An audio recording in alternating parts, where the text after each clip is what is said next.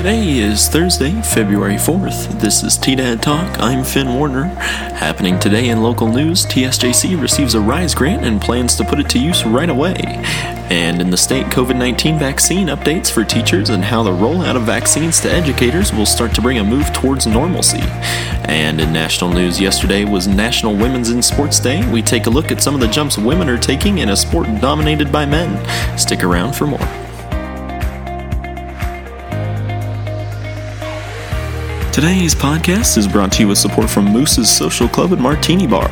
Located right across the street from our office, Moose's is a Chronicle News favorite. To order, give them a call at 719 216 3517 or visit them at 308 West Main Street. All right, let's check in with the weather. Today is bringing a moderate chance for snow around the Trinidad area with highs in the lower 40s. Tonight will be mostly clear with a low in the upper teens. And tomorrow clears up with a high near 50, and tomorrow night brings a crisp, mostly clear night with a low right around 20 degrees. Now, here's the news. And happening in Trinidad, six Colorado community colleges and 70 high schools will benefit from the second round of Response, Innovation, and Student Equity, or RISE, grants recently announced by Governor Jared Polis. The grant totals $2 million. Trinidad State's sprawling service area covers about 14,500 square miles in eight counties in southern Colorado. Incredibly, that's about the same size as Connecticut and New Jersey combined. This grant will allow Trinidad State to buy technology which will better allow college instructors to teach at faraway high schools. College classrooms will be equipped with high resolution screens, an instructor station, and cameras that will allow distant high school students an online experience that is as close to an in person class as possible.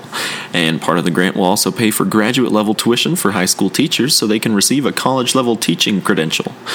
In order for an instructor to teach college level courses, they are required by the college's accrediting agency to possess either a master's degree in content field or a master's degree in a different field plus 18 graduate level credits in the content field.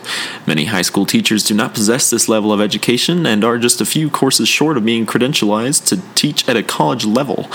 Having more graduate prepared teachers will improve the quality of education in rural areas and increase the number of qualified instructors available to teach at the college level.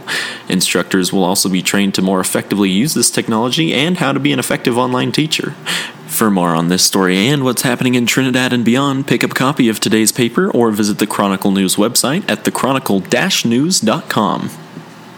And happening in the state, Colorado teachers and childcare workers will be able to receive the coronavirus vaccine starting February 8th after Governor Jared Polis announced on Friday new eligibility guidelines reported Chalkbeat, Colorado. Some Colorado educators said the change helped ease concerns as schools returned to in person learning after weeks of back and forth uncertainty about when they would be eligible to be vaccinated. Polis, during a Friday news conference, said teachers are foundational to the functioning of society, and opening up the vaccine to teachers will help preserve the sanity of families with kids. Vaccinating teachers will prevent interruptions and the need for quarantine protocols that have led to school effectively shutting down for periods of time, he said. Childcare workers should also expect to hear from their employer. Those eligible include preschool through 12th grade classroom teachers, childcare workers, paraprofessionals, bus drivers, food service workers, safety workers, and others who provide services in public schools. About 120,000 people are in this group, state officials said. Polis said the Biden administration has provided more certainty about vaccine supply that allows the state to plan better and offer the vaccine to more people sooner. Polis said the state would set aside about a third of its supply for educators and estimated that all eligible educators who wanted the vaccine would be able to get their first shot over a three week period. And people who are age 65 and up will also be able to get vaccinated starting February 8th, reflecting new guidance from the federal government. Colorado teachers expressed feeling of relief for themselves and their students. Melanie Potyondi, a school psychologist at Rocky Mountain High School in Fort Collins, said having vaccinated teachers will give the students she works with a peace of mind. Claudia Newfield, a specialist in social and emotional learning in the Adams 12 five star school district, said she's hopeful that being vaccinated will ease the restrictions on the amount of time she can spend with students. For instance, one of her students had a parent die by suicide recently, and COVID 19 restrictions mean Newfield can only see the student for 15 minutes per day. The vaccines are not currently approved for use in children, and it will be months before the general public has access. While the Pfizer and Moderna vaccines are both more than 90% effective in preventing sickness in people who have had both doses, there remains uncertainty about whether people who have been vaccinated can transmit the virus to others. Classroom teachers have been on a roller coaster when it comes to their place in line for the COVID 19 vaccine. After initially placing teachers in Phase 2, which was expected to open in April, Polis announced in late December that teachers would move up to Phase 1B, alongside people age 70 and up, first responders like police officers and firefighters, and moderate risk medical professionals. Some school districts like Cherry Creek started making plans with large healthcare providers to get their teachers vaccinated by the end of January. But the state soon put the kibosh to, on those plans, announcing that while school nurses and other school based medical professionals could get vaccinated, teachers would have to wait until after older adults had the chance to be vaccinated. That pushed vaccinations from classroom teachers back to March, even as the school districts transitioned back to in person learning in January. Many teachers have said they should have the chance to get vaccinated before being asked to teach in person. And happening in national news, Seattle Seahawks veteran quarterback Russell Wilson has had many, many years on the gridiron, and now he wants that same opportunity for women.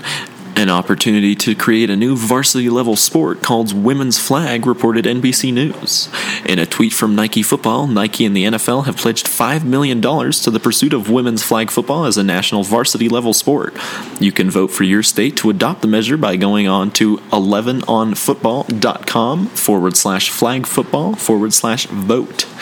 As of February 2nd, the three states with the highest votes so far are Massachusetts, Texas, and California.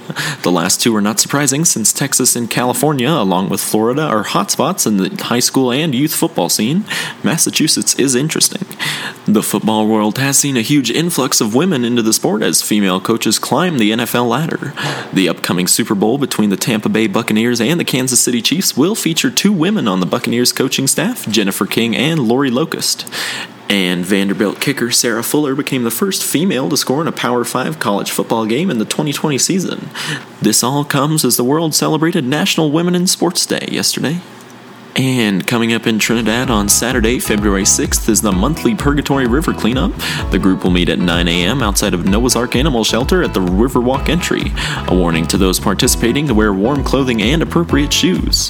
For more information, call Julie Knudsen at 970 420 1915. And coming up this week, if you're a fan of basketball or looking for something new to watch, Las Animas County basketball is in full swing. The Hoehne Lady Farmers will have a county showdown against the Kim Lady Mustangs tonight at 6 p.m.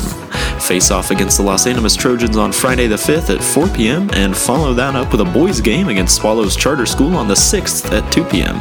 The links to watch those games can be found on the Hoehne website under Farmer Athletics at honeysd.org. And the Kim Mustangs from out east will take on the Hoehne Farmers in a girls' showdown on Thursday the 4th, and then follow that up by hosting the Manzanola Bobcats on Friday the 5th at 5 p.m. The links to the live stream can be found on Facebook at the Kim School District page or on their website at kimk12.org. And the Primero Bulldogs will take on Custer County on Friday the 5th and then host the Springfield Longhorns on Saturday at 1 p.m. Links to the live streams of the games can be found at the Primero School District Facebook page. And the Trinidad Mighty Miners will take the court for the first time against the Sargent Farmers on Saturday the 6th at 1 p.m.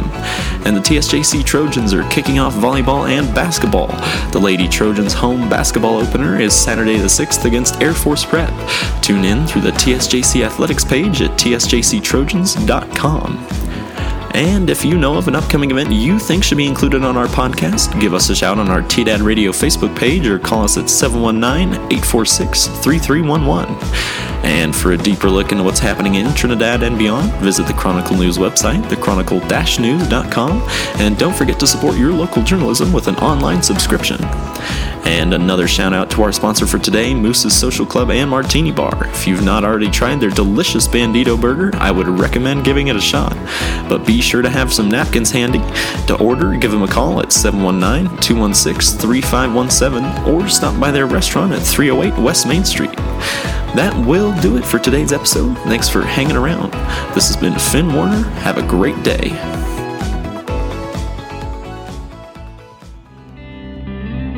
This is Chronicle News Media.